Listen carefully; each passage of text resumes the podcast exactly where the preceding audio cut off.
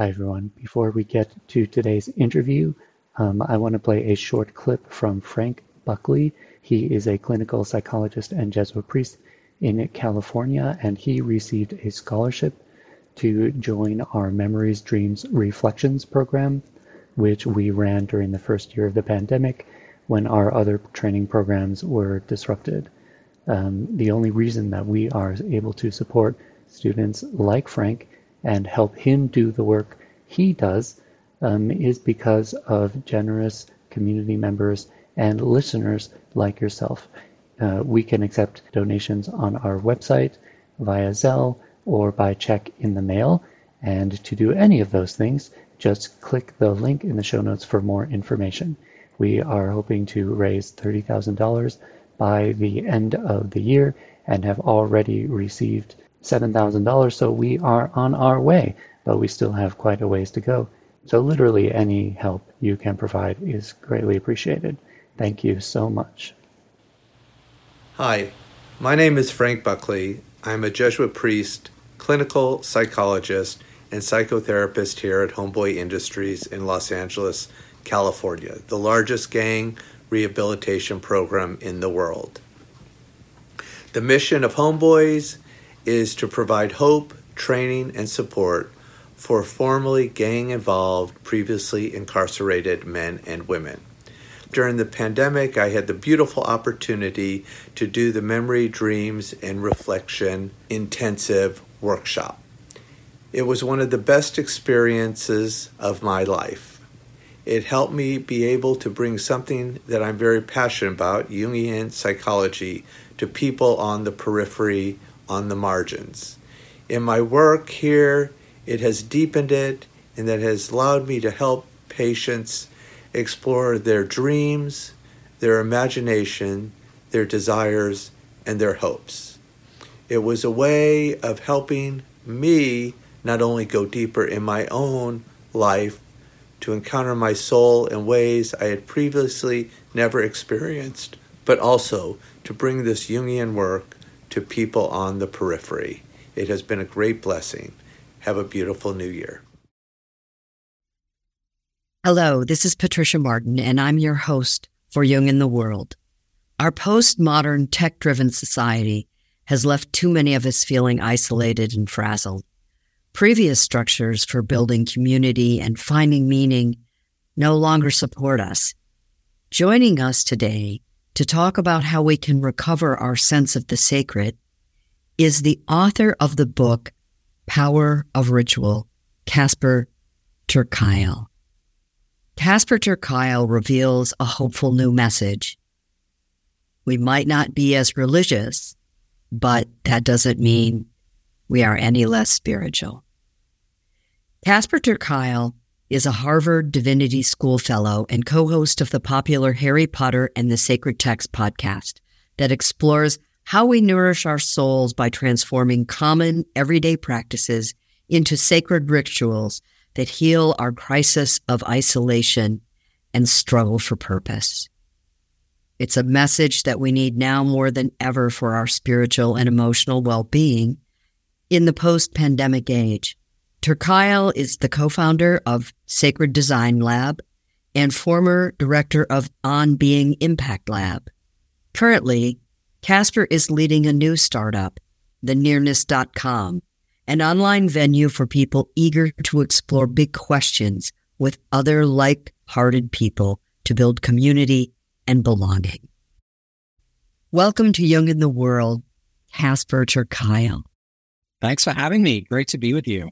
Oh, I, it's such a it was such a pleasure to read your book, uh, "The Power of Ritual," mainly because it has so much to say about how we can take sacred opportunity into our own hearts, into our own selves, into our own families and communities. And, and, and I have to believe that a book like this really is a book that has a mission in the world. And I'm curious to know how that mission revealed itself to you. Well, what a question.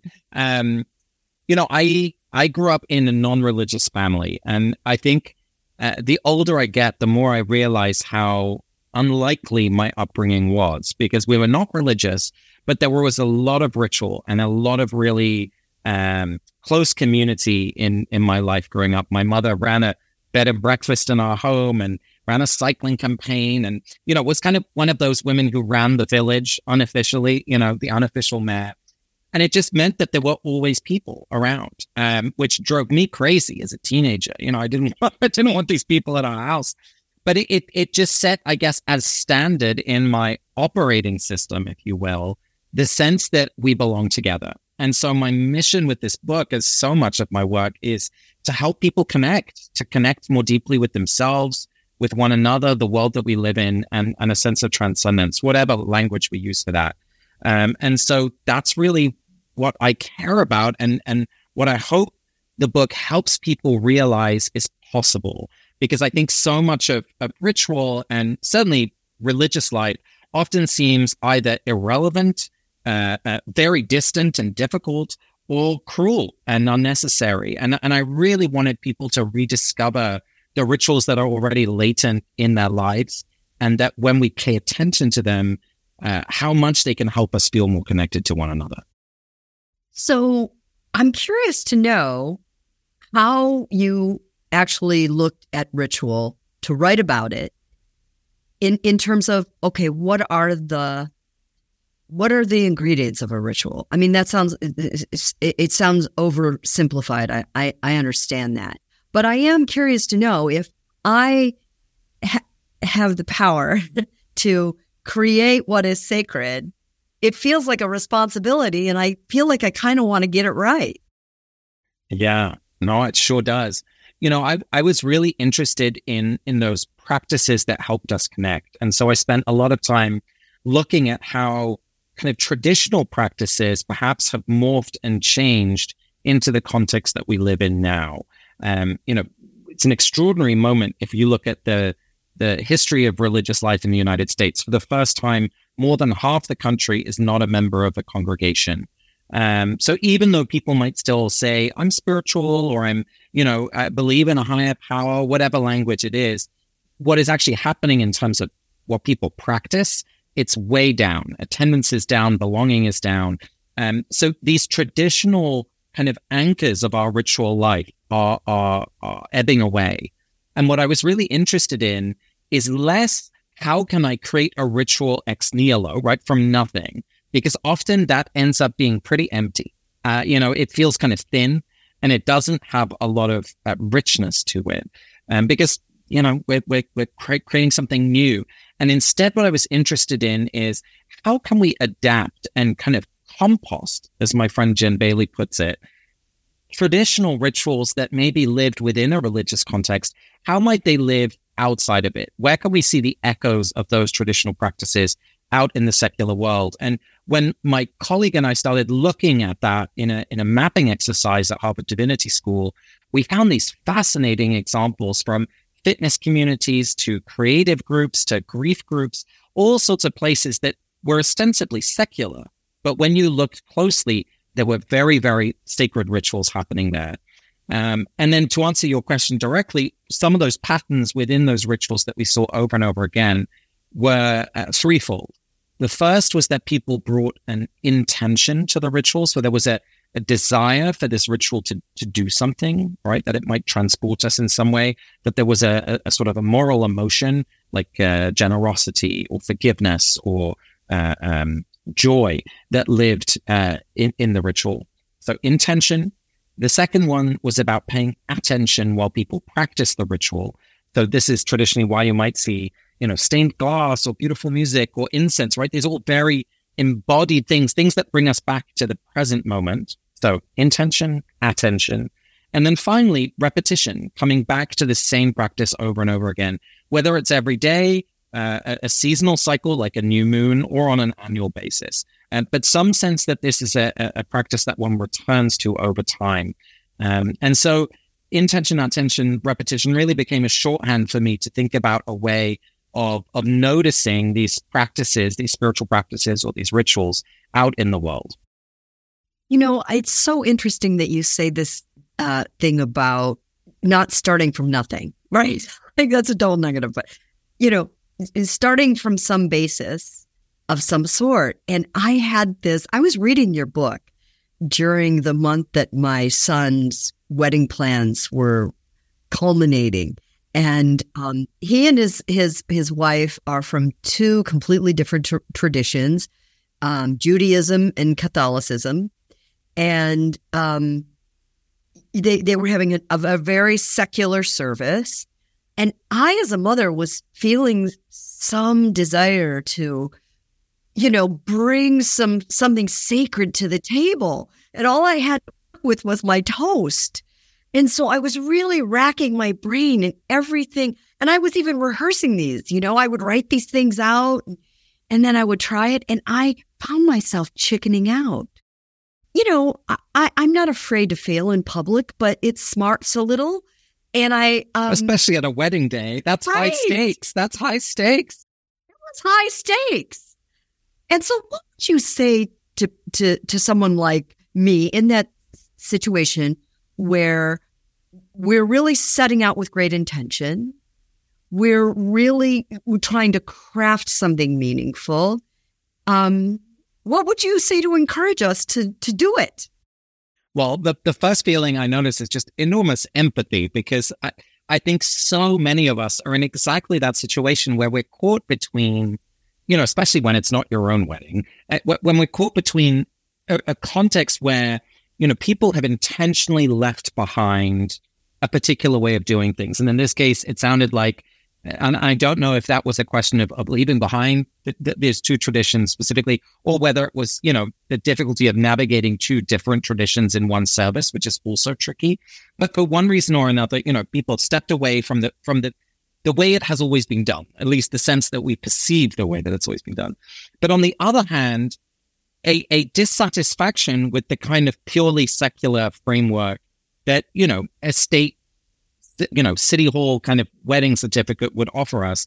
And we're looking for a way to access that deeper mystery.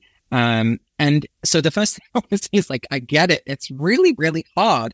And especially when you're conscious that it's something that's important to you, but how do you invite everyone into that particular experience when there is so much difference within the group that's gathered? It's really hard.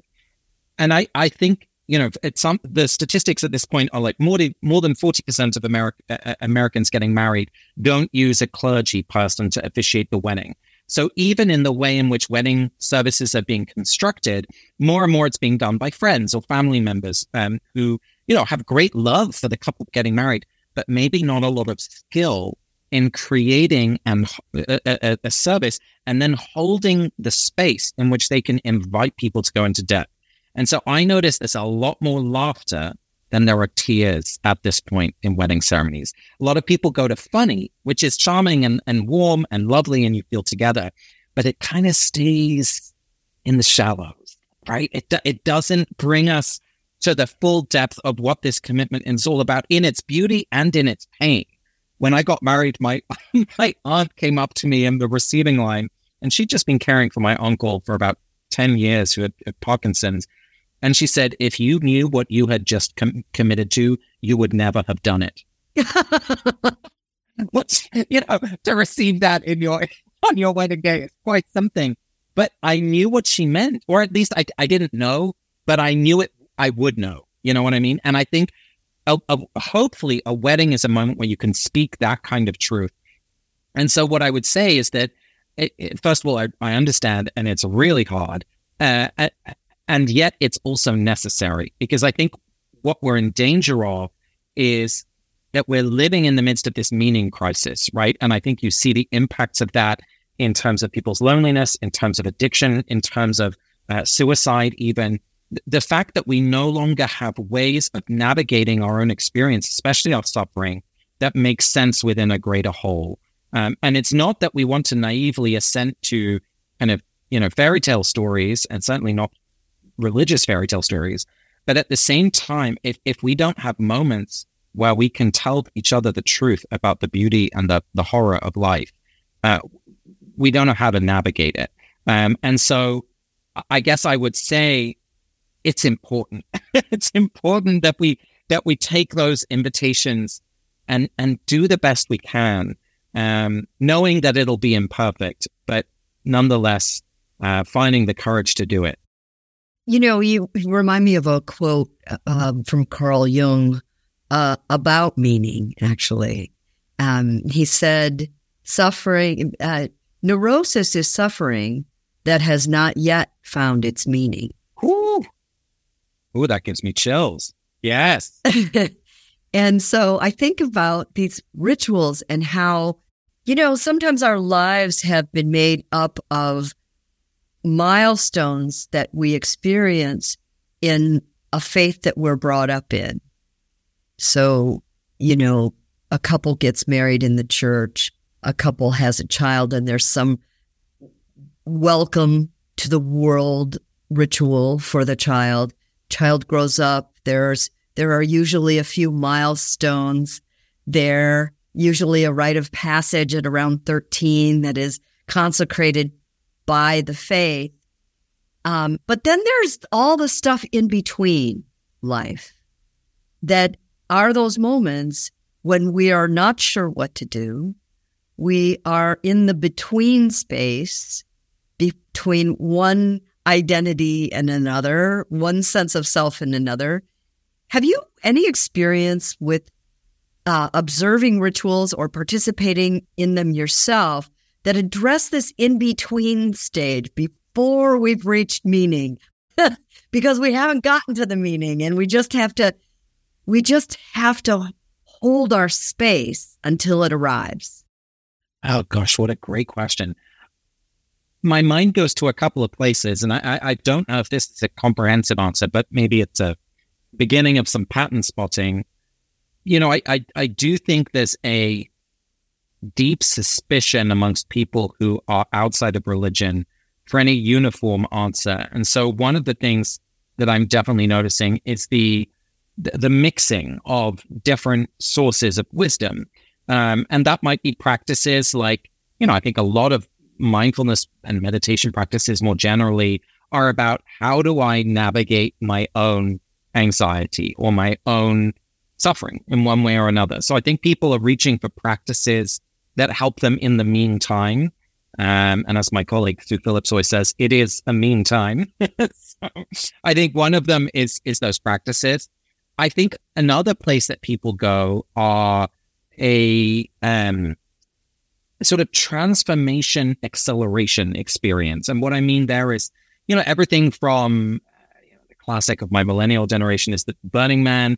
Um, but also things like men's retreats, you know, the Mankind Project, I think is a great example. You're seeing more and more of that kind of men's work, women's circles, new moon rituals that, that don't necessarily equate to a particular life stage, but that give a venue in which to bring whatever question it is.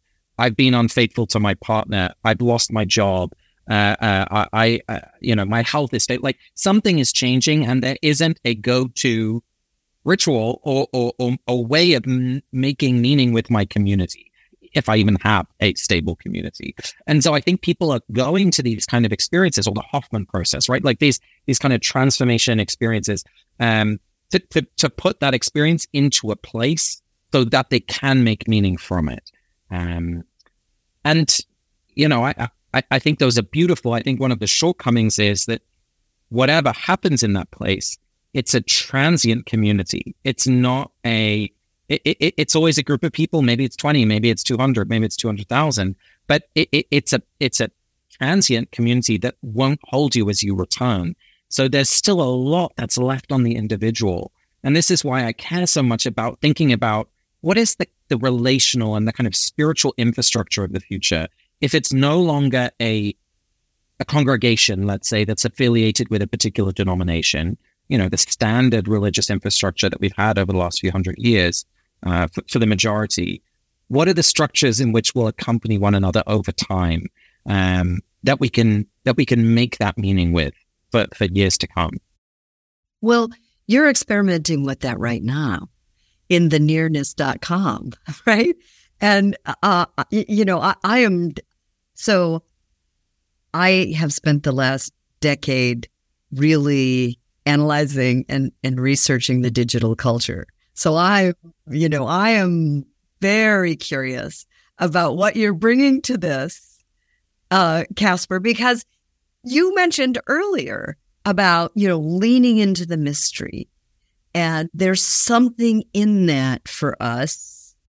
Carl Jung would talk about the numinous and that all liminal places where we stop being in one state and start being in a new state of being that that that juncture is typically numinous. And so eh, which is very i mean it's an ethereal word. It's very hard to pin down but i'm curious how you're attempting that online. Well it's fascinating to see and covid of course was a massive accelerator for not just our project but so many others and some have really tried to lean into experiencing that numinous kind of sense, um, whether it's through music or, or shared practice. I think what we've done is to really focus on cultivating a set of relationships and a rhythm of time in which to pay attention to that question. So it's not necessarily, I don't want to say that people are having uh, uh, experiences of, of, of, of great transcendence on Zoom every week. I don't think that would be fair. But what they are doing is gathering in a group of, of five or six people week in, week out, usually for eight weeks. And what we invite people to do, as well as, you know, centering themselves, lighting a candle, there's a moment of checking in before we start. And then there is an exercise, and that changes from week to week, which might sometimes be a storytelling practice where people share a particular experience. And sometimes that is experiences of the numinous, whatever language people can, can find to make sense of that. Sometimes it's a sort of analytical practice where we're looking at what are the values that are most important in my life and where do I embody them and where do I fall short? Um, or it might be a reflection exercise on a piece of text or a piece of music or an embodiment practice. We're, we're essentially trying to give people as many roads into these meaning conversations as possible. Um, sometimes it's a visualization. You know, there's all sorts of different ways of, of, of doing it. And what I'm thrilled about is that it helps people, I think, integrate the the experiences that they're having in their life right now. Uh, and sometimes that's dramatic, right? Going through a divorce or a new diagnosis or something. And and sometimes it's the sort of hinterlands, I'll say. You know, a lot of people have talked about something over the last few years has shifted. And my old assumptions about the world no longer hold true, or the old assumptions about who I am no longer hold true. I want to find a group of people who are kind hearted, right? People are going to show up who I can trust, who are dedicated and are going to put into this like I am as much as they can and to get together and try and make sense of it all. And, and that's what's happening in the nearness. Uh, and those groups are happening online.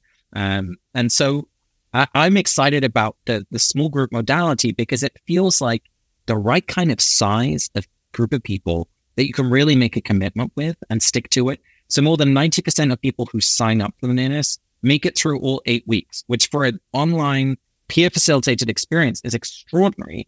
And I would like to think it's because they love us, you know, who are hosting the experience. No, they love each other, right? That over time, that intimacy and sense of friendship and camaraderie means you realize, oh, I'm not just showing up for me, I'm showing up for the rest of my group. That they're, they're depending on me as much as I depend on them. And so for me, that's a really, really beautiful it's one model, I think, of what the future might hold.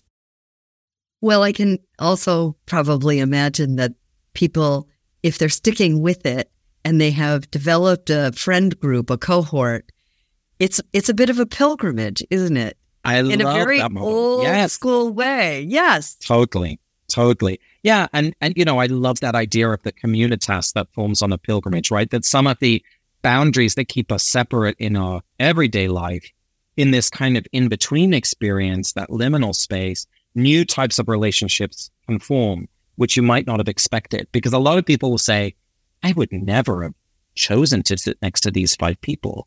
But I'm so glad that you matched me with them because they were exactly the people I should have met, you know. Um, so it it breaks down some of those barriers in a way that a pilgrimage does too, I think. Very good. I'm curious about this phrase you have in the book, uh, moral emotions. I, can we unpack that? Yeah. Well, this comes, I should say, from, from Dacher Keltner, who wrote Foreword and who is uh, a, w- a wonderful uh, scholar at UC Berkeley. And he talks about the way in which rituals and these practices, like we've talked about, center moral emotions like generosity, like forgiveness, uh, like hope. Um, and so it is a discipline to cultivate those moral emotions. And, and in religious traditions, you know, you, you, you see that show up in all sorts of ways. Um, in Judaism, there's a whole school of practice where there's, uh, you know, 13 particular of, of these moral emotions. They don't use that language exactly, but the, the, the you know, and you meditate on, on one for each week uh, and you seek to exercise it in a way in the Christian context, you might think of it as formation that you're cultivating these gifts uh, um, in, in your life. And so, uh, I think rituals sometimes can be um, misused. And it's been interesting to hear over the last few years the kind of trendiness of ritual and, and, and the way in which corporations will use that language. I mean, there's even a believe a makeup brand that's called Rituals, um, and the, they they kind of uh, center the ritual activity on their particular product rather than on the moral emotion. And so, I think one of the things I'm passionate about is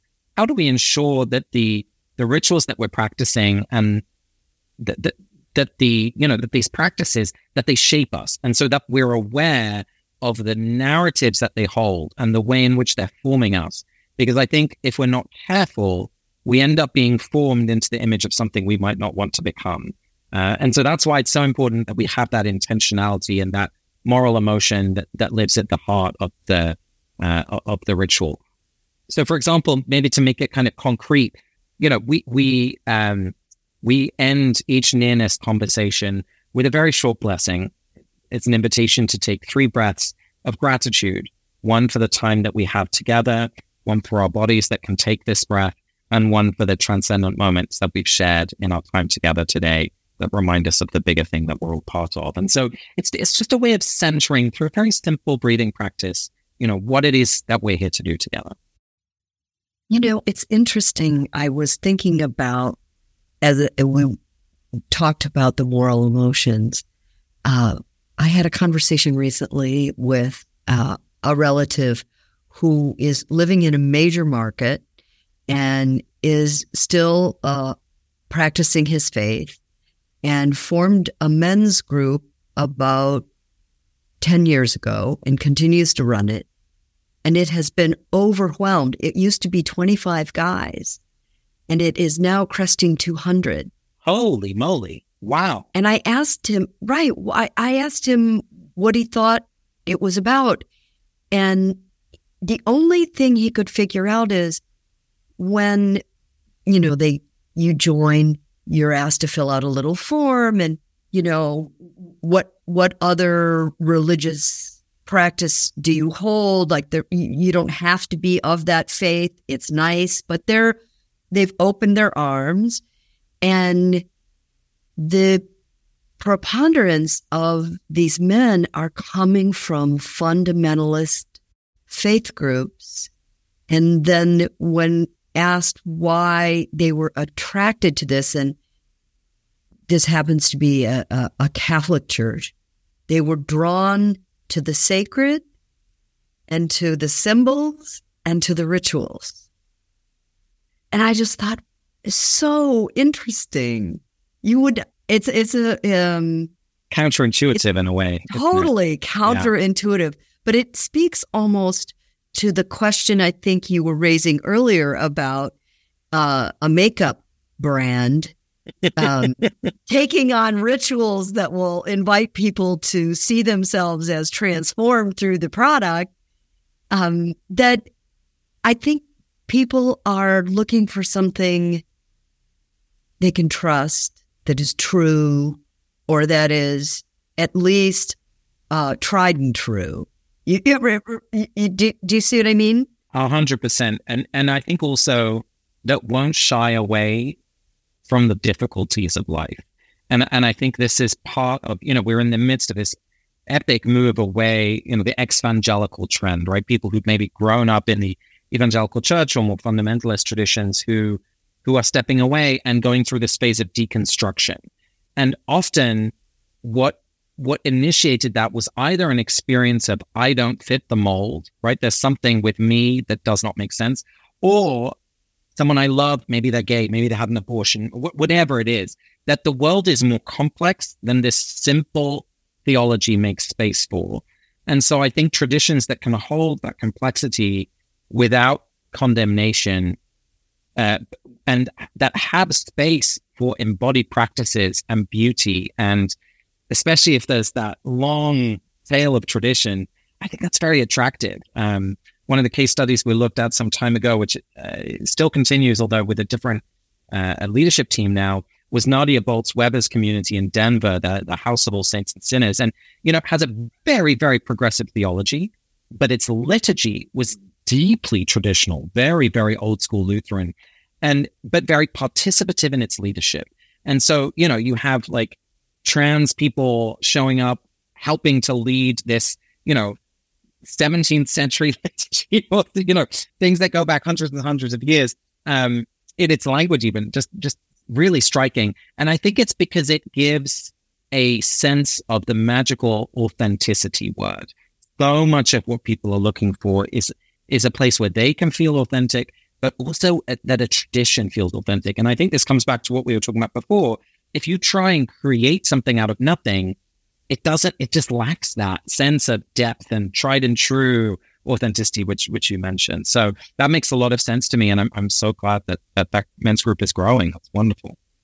Well, I I think it's also maybe a reaction. I'm I'm really, you know, I have done zero study on this phenomenon, but I do begin to wonder if we are burning out on cruelty. Oh, I hope so. That the online world you know, it it's.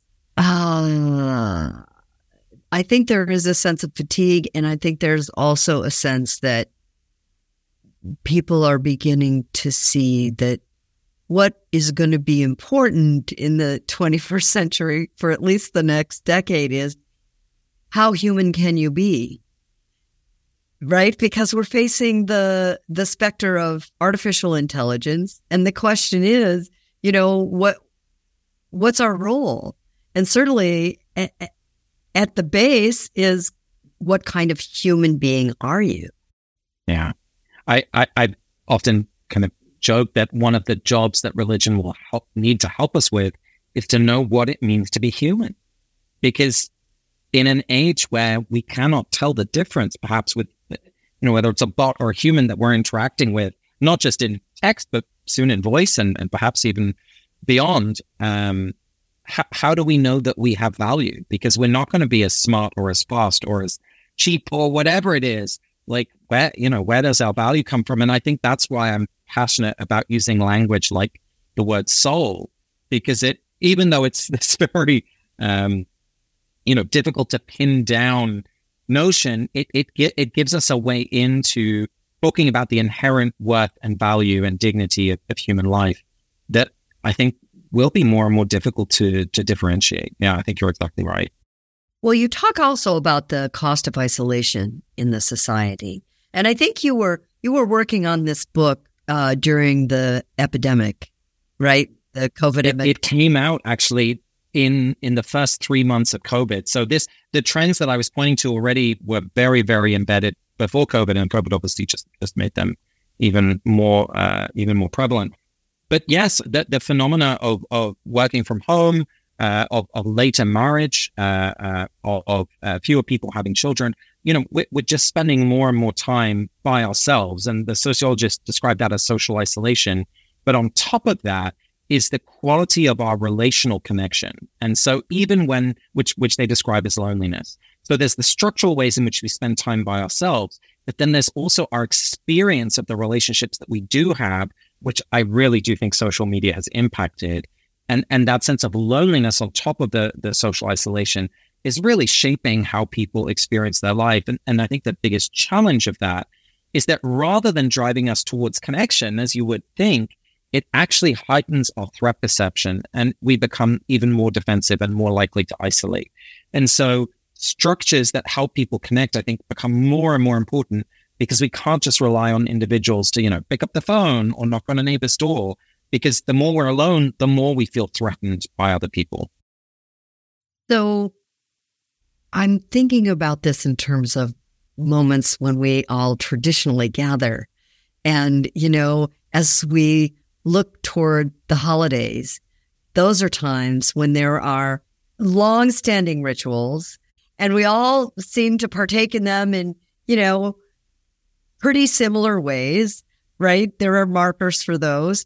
But as people listen to you now, if you could give them some clues or some thoughts about moving through the holidays and approaching them with the intention to strengthen the bonds of the people who have gathered and to nourish people, not just their appetites, but their souls. What, what would you say?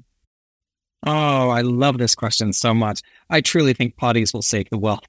I really do. I really do. So I if, if you're listening to this and you're thinking, oh, maybe I should post something, please do. Please do. And you know, the, the things I would turn to, as you say, not just to focus on our appetites, which so much conversation around the holidays is is about the recipes and the food. And I, I would say that's really secondary.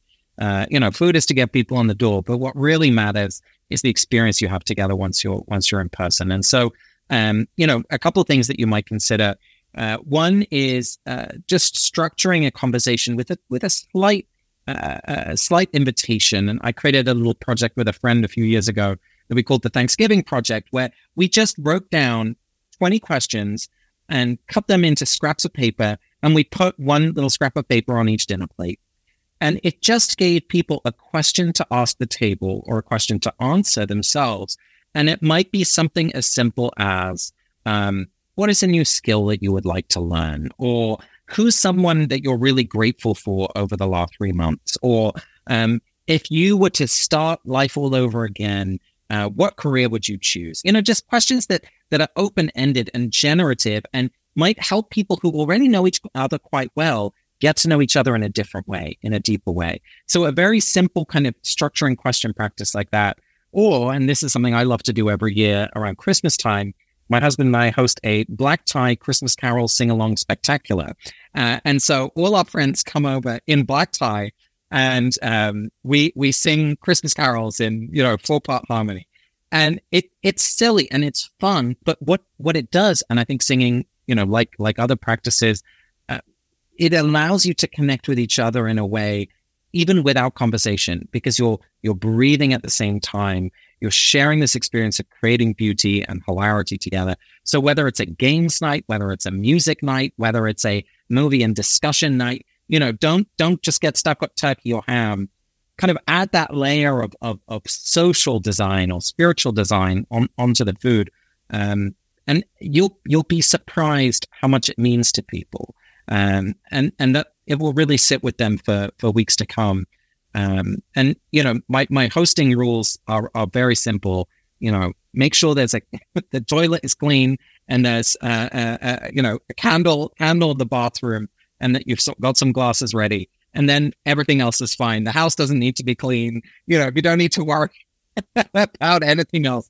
But bringing people together, I really think is like a life saving mission. So I have to ask you. Yeah.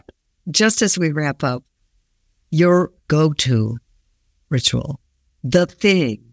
This is the desert island ritual, Casper ter Kuile, where it doesn't matter. Nobody's looking, right? You're at the end of times, but you're still doing the ritual. You know, one that I've really relied on over the years is I wake up in the morning, you know, and as I'm getting dressed and going to the bathroom, putting on moisturizer, there's a moment where I look in the mirror and as I'm putting the moisturizer on my face, I'll say to myself, life is full of joy and suffering, and today will be no different. And I find it such a helpful balancing ritual that it reminds me that there will be things today that are beautiful and joyful and, you know, make life worth living. And then there's going to be moments of pain and suffering and humiliation and whatever else life throws my way. And it, it, it just reminds me of that kind of enduring, yeah, I guess wisdom that, that those two things are, are both real and ever present. So that's one that I, I, I have depended on, uh, as the years pass. And, you know, on the rare day that something seems to be going just perfectly, I, I've genuinely had this happen where I look back at the end of the day, I was like, huh, today it was just great. Nothing bad happened. And I stubbed my toe. Uh, like, there it is. Uh, there you go. So, that, just, would be, that would be my Just to make you whole. Exactly. Exactly. oh, Casper, it has been delightful to sit down and talk with you. Thank you for having me. And I, I'm so touched by your invitation and, and just really appreciated this uh, this conversation. Thank you.